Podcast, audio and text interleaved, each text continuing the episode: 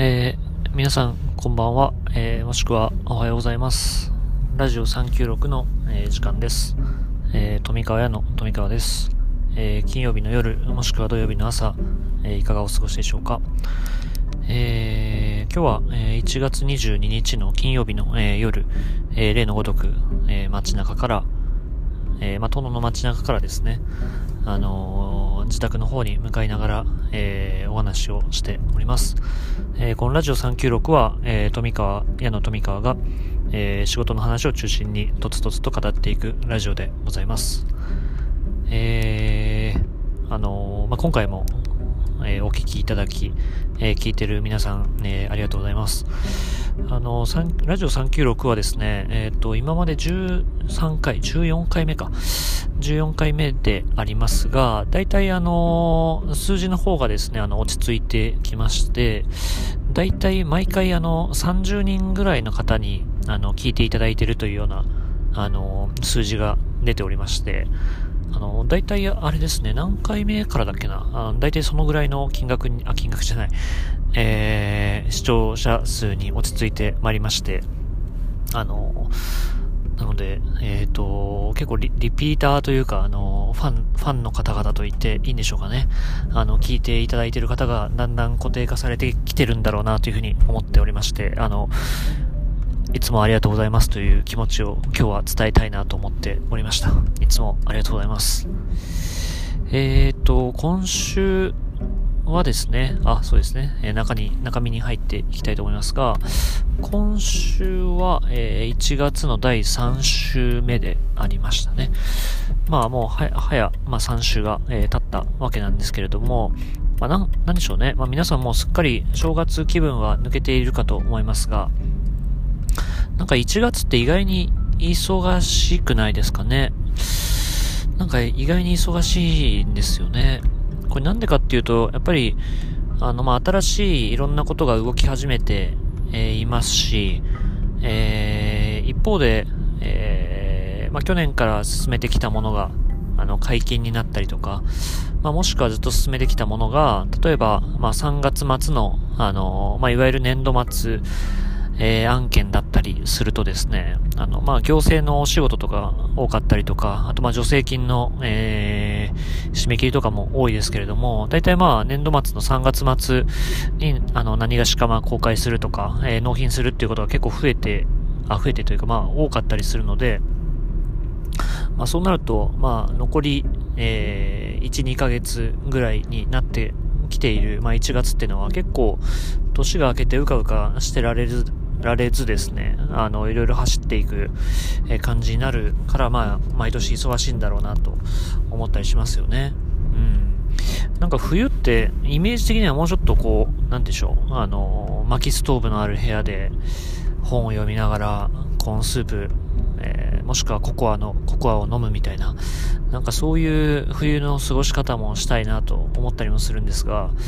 なんか毎年、なんか冬ってなんか忙しいなって、意外に忙しいなっていうのをこうやっぱり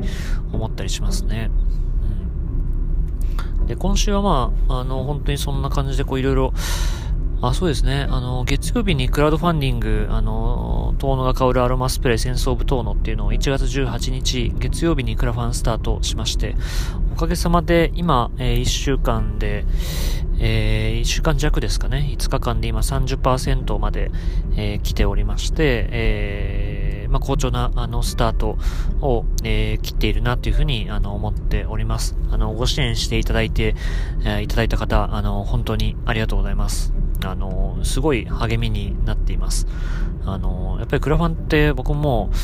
あの、1時間に1回ぐらい数字を確認するようになってるんですけども、やっぱりこうドキドキしますよね。あのまあ、自分たちがこう、これ、これだっていうものを、えー、出してはいるんですけれども、あのどういうふうに、え、知ってもらって応援してもらうかっていうのをまあ考ええー、続けるっていうことになるので、あのまあ、それが数字、数字にこう、わかりやすく跳ね返ってきますので、あの、非常にこう、ドキドキしながら、あの、けどまあ、あと1ヶ月以上ありますので、あの、頑張って告知して、えー、いきたいなというふうに思います。で、そうですね。あの、まあ、クラファンがスタートして、えー、まあ、1週間目だったっていうこととか、あと、まあ、いろんな、あの、並行して、えっ、ー、と、ラストフロンティアですね。あの、岩手のツーリズムのプロジェクトも、あのー、今週、我々のプロジェクトをすごい応援してくださっている、あのまあ、すごい偉大な写真、写真家の方がいらっしゃってですね、あの、その方が、まあ、アドバイザー的な関わり方をしてくださるようになりそうで、まあ、今週の初めはその方と、えー、チームのメンバーでいろいろ打ち合わせをして、まあ、今後の話をしたりとか、あの、そういったこともしておりましたね。うん。で、えっ、ー、と、ラストフロンティアも、あのー、進めていますし、あとはいろんな打ち合わせが今週ありましたね。あのまあ、新しい案件だったりとか、えー、まあ、進捗してる案件とか、まあ、いろんなメンバーと、あの、話し合いをして、えー、行ったような、あの、一週間で、本当に、なんか一週間前が本当に思い出せないぐらいな、あの、情報量で日々、えー、毎日生きてるなというふうに思いますが、あの、数えたらですね、大体あの、平均1日、えー、5本か6本の打ち合わせを、あの、しているのが大体平均の数でありまして、あの、大体まあ動き出しは 9, 9時から10時ぐらいから、あの、富川屋の、まあ、仕事は始めるんですけども、あの、大体、えー、まあ、最後の打ち合わせが、まあ、夜のものもありますね。7時とか8時とか、えー、まあ、遅いと9時ぐらいから始まる打ち合わせもあったりしますが、まあ、そういったものを、えー、動かしながら、えー、日々過ごしているので、なので、1日の打ち合わせの数が平均 5, 5本だとすると、5×5、えー、で、えー、午後25か。えー、最近だと土曜日に打ち合わせを、えー、入れてしまうこともあるので、まあ25本から30本ぐらい、まあ毎週、えー、何がしかの打ち合わせをして、えー、何かを決めて、何かを判断して、あの、前に進めているっていうような状況ですかね。あのー、なので、本当にその瞬間その瞬間、こう、判断が求められる、判断の連続ですね。あのー、やっぱ迷うこともたくさんありますし、まあ、いろんな人に相談して決めることもありますが、なんかやっぱりいろんな仕事を並行して進めていくと、一個の、えー、判断に時間をそこまで避けなかったりもするので、あの、いろんな情報を的確に集めて、あの、選んでいくっていうようなことが、あの、まあ、求められる役割だなっていうのを感じますね。うん。そんな一週間でありましたね。で、今週、まあ、今週というか今回、あの、何を話そうかなと思っていましたが、えー、昨日、昨日か。えー、昨日はですね、あのー、まあ、富川屋周辺にいる、えー、まあ、若手、えー、数人とですね、あの、オンラインでいろいろこう、打ち合わせをしたり、えー、話をしたりする機会がありまして、だいたいまあ20代、下は24歳ぐらいから、上はまあ僕よりちょっと、あの、年上の方もいらっしゃいますが、えー、まあ日頃こう関わってくれてるメンバーと、まあいろいろこう、あの、まあ少しゆっくり話す時間がありましたので、えー、まあ自分の得意なこと、えー、できること、えー、または苦手なことっていうその3つを、まあ、それぞれ話してですね、まあ、割とあの、真面目な、真面目な、あれですね、まあ、オンラインの打ち合わせというか話し合いみたいな、あの、感じだったので、あの、まあ、みんなそれぞれそういった自分のことを、ま、分解して話をして、まあ、フィードバックをしたり、あの、やってみようか、みたいな、まあ、ちょっと定期的に、えー、やろうかなと思ってやっていることなんですけれども、まあ、それをやって、えー、いまして、で、まあ、苦手なことをいろいろ話をしていったので、ちょっとまあ、あの、富川の苦手なことっていうテーマで今日の、えー、ラジオ396は話してみたいなと思いますが、あのー、私の苦手なことはですね、まあいろいろあるなと思ってはいますが、あの、まずですね、まあこれを言うとあれ、あれかもしれないんですけども、あの、今まあ株式会社富川屋っていう、まあ一応会社の、えー、経営者、まあ代表取締役として、まあ1年が過ぎて今2期目に、えー、入って、えー、いるわけなんですけれども、なんかあの、経営者に最初からなりたくて経営者になっているわけではなくてですね、あの、自分のやりたいことを、えー、やったりとか、で、もしくは、あの、対外向けに、まあ、きちんと法人化することで、えっ、ー、と、当たり負けしない、えー、格が、まあ、あの、生まれたりもしますし、えー、あの、それはまあ、肩書きも、えー、株式会社っていうふうに、えー、ついてるので、あのー、なんかいろいろ対等にこう渡り合えるような、あの、こともあるっていうので、まあ、法人化して、えー、まあ、経営者になっていたりするわけなので、なんか根っからの経営者気質ではないなっていう自覚があるんですよね。なんかそれよりも、やっぱりまあ企画を考えたりととか、まあクリエイティブなことを考えたりとか、デザインを考えたりとか、あの、そういった、あのー、部分が一番まあ仕事をしてて楽しかったりする部分だったりするので、あの、まああとはまチームで一緒に何かをやっていくとかですかね。なのでどっちかというとまあプランナーだったりとかまあ何かを作り上げるプロデューサー的な仕事の方が、あの、まあ全然好きというかですね、まあ、そればっかりややってればもう全然それでいいんですけれども、あの、まあ、一方で、今その、ま、経営というふうな、ま、数字を見たりですね、あの、中長期的な計画をこう考えながら、まあ、いろんなプロジェクトを走っていく、走らせていくと、まあ、それって、あのー、どういうふうにその、それぞれ、えー、マネタイズができて、まあ、収益構造が考えられていて、ビジネスモデルがどうでっていうのを、まあ、考えながら進めていかないと、えー、まあ、いけない、えー、部分であるんですけども、なんかそこが、なんか 苦手意識があるっていうか、あの、経営者タイプじゃないなっていうふうに自覚があるので、なんかそこは結構苦手な部分かもしれないですね。うん。なんとなくできてる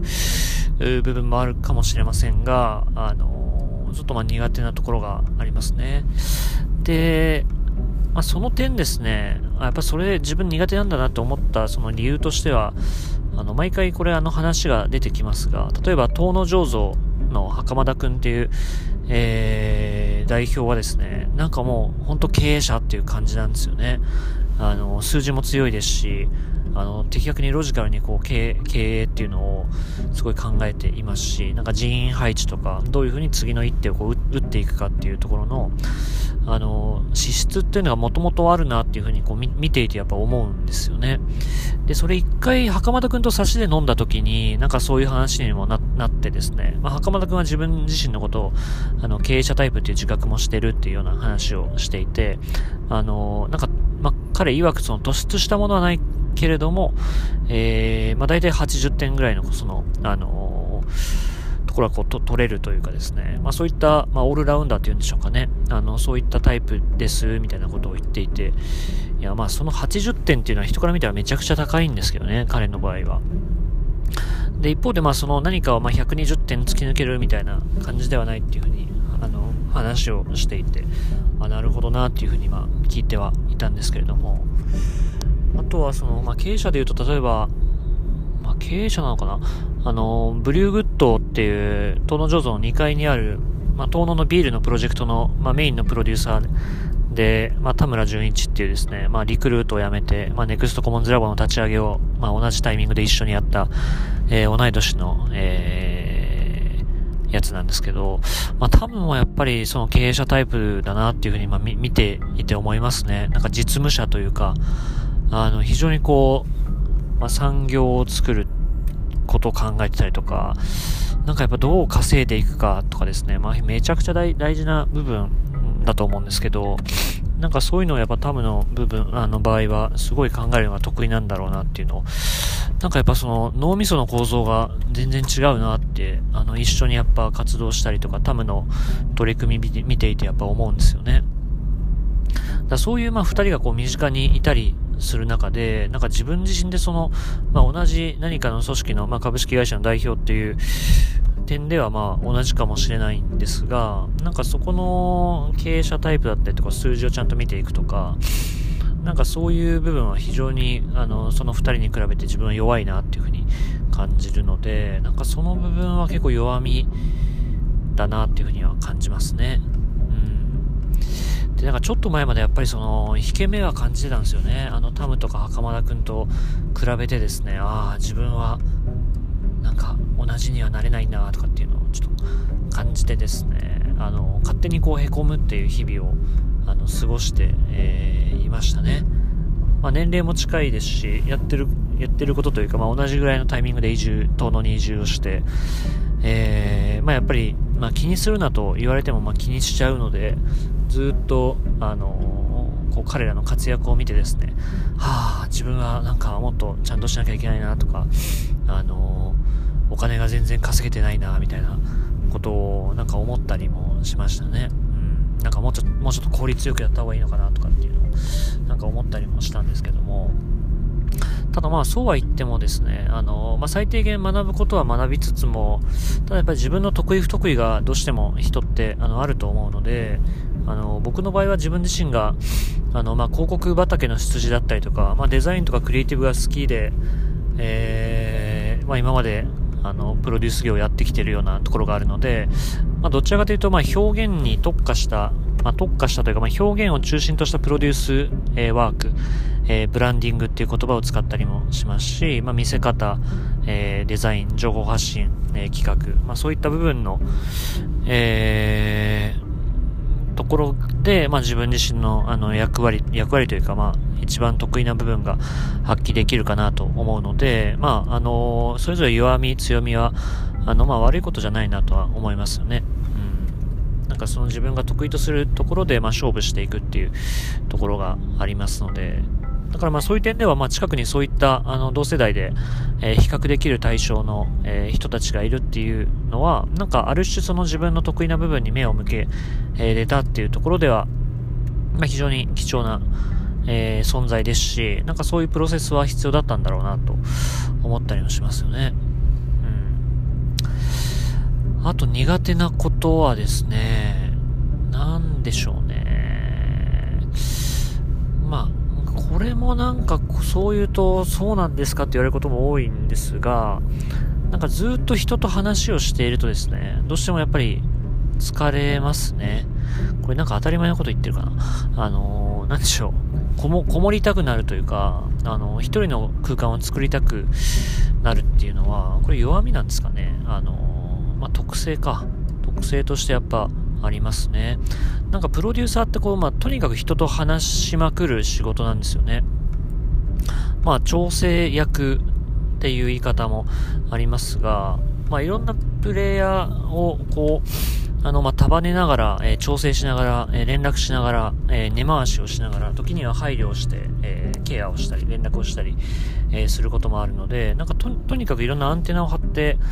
えいろんなところにボールを投げる、えボールを受け取るっていうことが仕事なので、えー、まあ、やっぱ体力としてはやっぱ非常にまあ、疲れる仕事ではあるんですよね。で、一方で、こもりたくなるっていうのは、その、まあ、職人、えー、気質な部分も、まあ、自分の中にあるなっていうことは、まあ、自覚はしていてですね、これまあ、なんで、なんでしょうね。まあ、親父、まあ、自分の父親が、あのー、まあ、割烹屋の料理人っていう、まあ、職人気質なタイプでもあるので、まあ、そこから来てるのかなって思ったりもしますが、まあ、例えば映像編集をやってる時とかは、まあ、めちゃくちゃこうこだわりますし、まあ、あの突き詰めて、えー、何かを作るっていう楽しみをやっぱ感じますよね。あとはまあ何かまあ、えー、ちょっとした資料とか作る時でも、まあ、あの、フォントがずれてたら気持ち悪くて、もう、どんなに面倒でも片っ端から直したりとか、あの、色味を整えたりとか、グリッドを整えたりとか、まあそういうことは、あの、すごいやりたくなっちゃうので、なんかそういう、えー、集中して何かを、えー、やるっていう、あの、側面も、まあ自分の中には内包されてるなっていうところが、あの、あったりもするので、うんと、ね、なんでしょうね。あのまあそうですね。だからプロデューサーっていうのは人とたくさんコミュニケーションする、えー、仕事であり、まあ、それが、あのまあ、自分の得意な部分ではあるものの、まあ、そればっかりだと、え、疲れてしまうので、え、自分の空間も作りたいっていうところも、うん、弱みというか、まあ、特性としてはあるでしょうね。うん、あと、なんでしょうね。え、苦手な、苦手な部分。まあ、苦手な部分、そうだな。なんだろうな。あのなんかまあデザインとか好きなので、えー、まあ移住した時に、あ、そうですね、移住した時じゃないな、えっ、ー、と、移住して1年ぐらい経ってですね、あの、独立するタイミングで、なんか自分ってこう何ができるんだろうなっていうのをいろいろこう考えた時がありましたね。あのまあ、移住して最初にこう、ネクストコモンズラボっていう、あの、プロジェクトも、あの、まあ、仲間と一緒に立ち上げて、まあ、最初はその、まあ、地域おこし協力隊制度を活用して、えー、移住してくる人たちを、あの、まあ、その企業をサポートしていくっていうのが、まあ、最初の僕のミッションだったわけなんですね。で、えっ、ー、と、最初はまあ、えっ、ー、と、遠野に、えー、まあ、先に我々が移住して、そういうネクスコモンズラボっていう母体を作って、で、その後移住してきた、えー、くれた人たちの、えー、まあ、サポートするはずだったんですけれども、あの、まあ、途中から自分でやりたくなってしまってですね、まあ、1年経って、えー、その、一、地域おこし協力隊側に、えー、まあ、スピンアウトするっていうようなことが、まあ、僕の場合ありまして、なので、まあ、予想より全然早かったんですけど、まあ、2017年の4月、えー、まあ、30歳の時ですね、に、まあ、個人事業主として、まあ、開業したっていうのが、えー、まあ、大きな転機ではありまして、ただまあその時ですね、あのまあ、自分でやりたくなって起業、あの、独立したというふうに話はしたんですが、まあ、やりたくなってっていうよりかはですね、なんか人の起業のサポート、えー、じゃなくて、あ、なんか自分が起業したこともないのに、その人の起業のサポートってできないなっていうふうに思って、なんかそこにすごいモヤモヤを感じてですね、なんか自分がそこにできることがないんじゃないかっていうふうな思いがあって、もうこれは個人でやっていくしかないっていうような、なんかそういった割とネガティブな選択でも個人でやっていくしかないみたいな感じであの開業届を出したんですけど、なのでまあそのタイミングでは、なんかその今のえー、4年後の自分の姿っていうのは全く想像ができてなくてですね、あの、まあ、プロデュース業で食っていけるんだろうかっていう心配も非常にありましたし、えー、何で食っていくのかなみたいな。まあ、デザイナーとして、えー、生きる道もあるかなとかって思ってですね、なんかデザイナーの友達に相談とかもしてたんですよね。あの、いられとかってどうやってやるんだっけとか、あの、フォトショップってどうやって使うんだっけとか、実はちょっと、あの、俺、えー、遠野で移住して、1年経ってこれからちょっとデザイナーの勉強もデザインできるようになった方が仕事を取れるかなとかっていうのを結構本気で当時考えていて、あと映像の編集ですね。まあ、映像の、えー、まあ、その後いろいろ自分であの撮影して映像編集してそれを仕事としてあの受注するっていうことも、あの、遠野に来てから何回かありましたけれども、その開業届を出した瞬間っていうのは、その自分が、えっ、ー、と、まあそういう映像の編集とか撮影っていうのはまあできなくはないかなぐらいでしたね。前の仕事、まあ職場の時にですね、結構若手の時にあの忘年会とかの出し物で、よく映像コンテンツみたいなものをまあ作らされるんですよ、あの広告代理店って。で、まあそこでこう、まあ独学で先輩からまあ教わりながらですね、あ先輩に教わりながら、えー、なおかつなんかもう、あとは独学で、あの映像編集っていうのも、なんとなく一応できるようになりまして、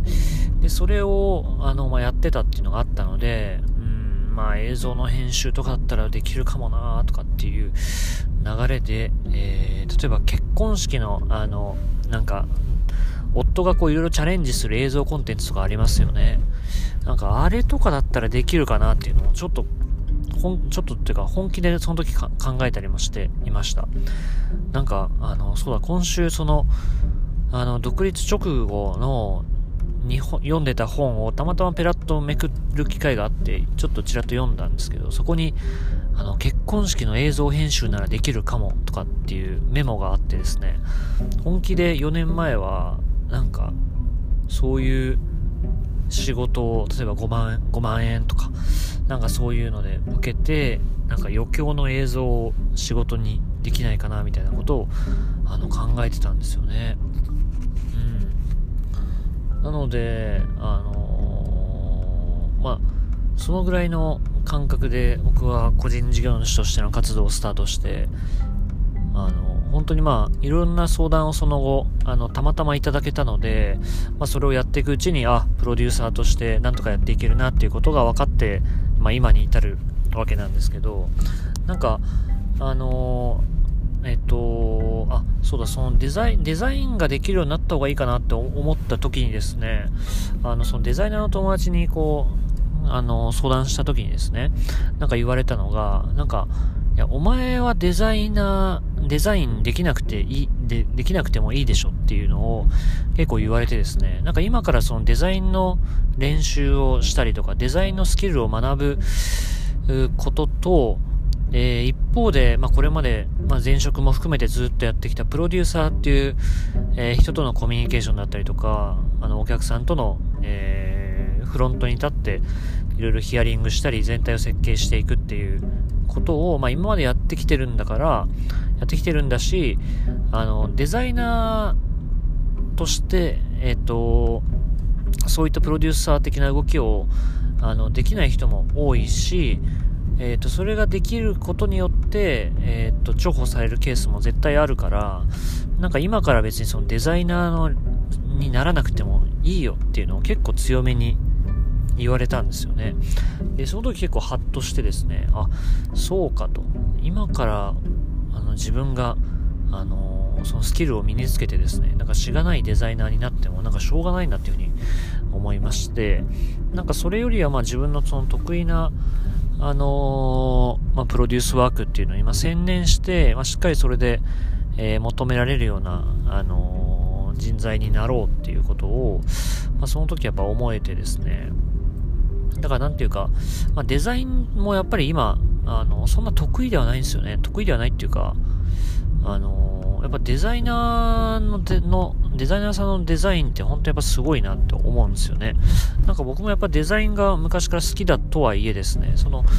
あの、じゃあデザインしてくださいって言われてこう、何かバチッとデザインできるわけじゃないので、なんかそのデザイナーさんって本当やっぱすごいなっていうふうに思う、思うんですよね。あの今回のまあアロマスプレーをこう作ってくれた、まあ、ホームシックデザインさんとか、まあ、今一緒によく仕事をしてる、えー、グラムスデザインオフィスの山内くんとか、あの、まあ、株式会社トランクの、あの、佐々木隆さんとかですね、まあ、よく、まあ、仕事をお願い、えー、させていただく方々ですけど、やっぱりすごい、あの、デザインを作られるんですよね。だその、なんかやっぱ得意不得意ってやっぱありますよね。だからまあ、かといってじゃあその山内くんとか佐々木さんが、あの、プレゼンテーションバリバリできるかっていうと、あの、そこはもう彼らの役割ではなくてですね、あの、まあ、自分自身の方がそこは、あの、力発揮できるなとは思うので、なんか本当役割分担ですよね。本当に、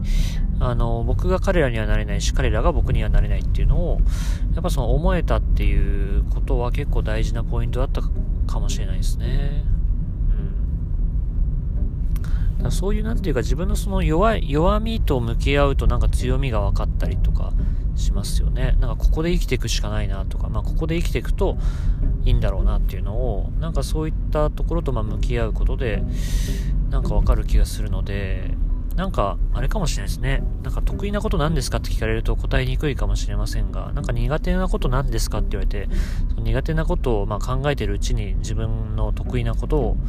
あの、自覚したり人に言われて気づくみたいなことは結構あるのかもしれないですね。うん。あと何ですかね、苦手な、苦手なこと。あー、なんか運動、運動苦手かもしれないですね。もともとあの、高校球児でもありまして、いろいろスポーツはもう大好きなんですけど、なかなかその、運動するところまでが億劫で、あの、ついサボりがちになりますね。なんかまあ去年、あの、体重10キロ痩せまして、あの、ちょっとここからこう、なんて言うんでしょうね。まあ食事制限で僕の場合痩せたので、あの、そこからこうちゃんとした体をあの作るっていう意味でも、あのまあ、筋トレとかですね、あの運動とかしなくちゃいけないなっていう風な自覚はあって、まあ、いろいろそういったこともやらなきゃだなっていうことは考えていたんですけれども、まあ、どうしても仕事の方があの優先したりしちゃったりとか、まあ、楽しくなってしまって、まあ、自分のあの資本であるあの体っていうところのケアまで今行き届いてないっていうのがあの課題ですね。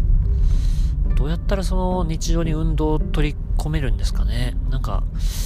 皆さんどなたかこういう風にやってるよっていう方いらっしゃったらぜひ教えていただきたいなと思うんですけれども、まあそういったあの、体調管理とか運動も仕事の一部であるっていう風なことをなんか強烈に自覚するっていうことが大事なんでしょうかね。うん、そこまで自覚ができてないんだろうな。うん。と話をしてきまして、今30分時間が、えー、経過しているようです。えー、今家の近くまで、えー、帰ってまいりました。もう真っ暗闇でございます。今日は鹿いなかったですね。なんか鹿の鳴き声はたまに聞こえるんですけども、今日運転中は鹿と出会ってなかったですね。っていう、まあ、今回その自分の苦手なあのことについていろいろ話を、えー、してきましたが、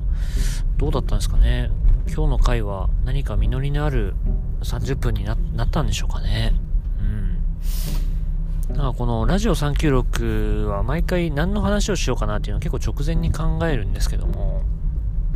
だんだんネタが尽きてきましたね。ので、何かなんかこんなこと話してほしいとかですね、あの、こういうこと聞いてみたいみたいなことがあったら、ぜひなんかお気軽に、あのー、ご連絡いただけるとですね、あじゃあそれについて話してみようかなっていうふうに、あの、思えると思うので、もし、この、えー、毎回聞いてくださっている30人の方々、あのー、こういうのを聞きたいっていうのがあれば、ぜひ教えていただきたいなというふうに思います。うん。そんな感じでしょうかね。はい。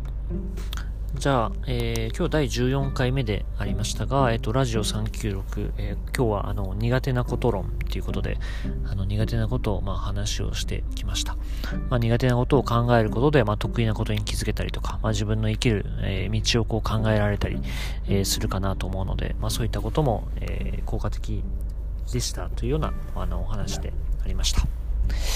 ではまあ、いよいよ来週、あの、1月は最終週ですね。あの、早いもので、えー、過ぎていきます。まあ、これから、まあ、ちょっと今、あの、少し気温は上がりましたが、まだまだ冬、えー、続くかなと思いますので、えー、皆さん体調管理にはくれぐれも、え気をつけて、えいただいて、えあと路面の雪状況も気をつけていただいて、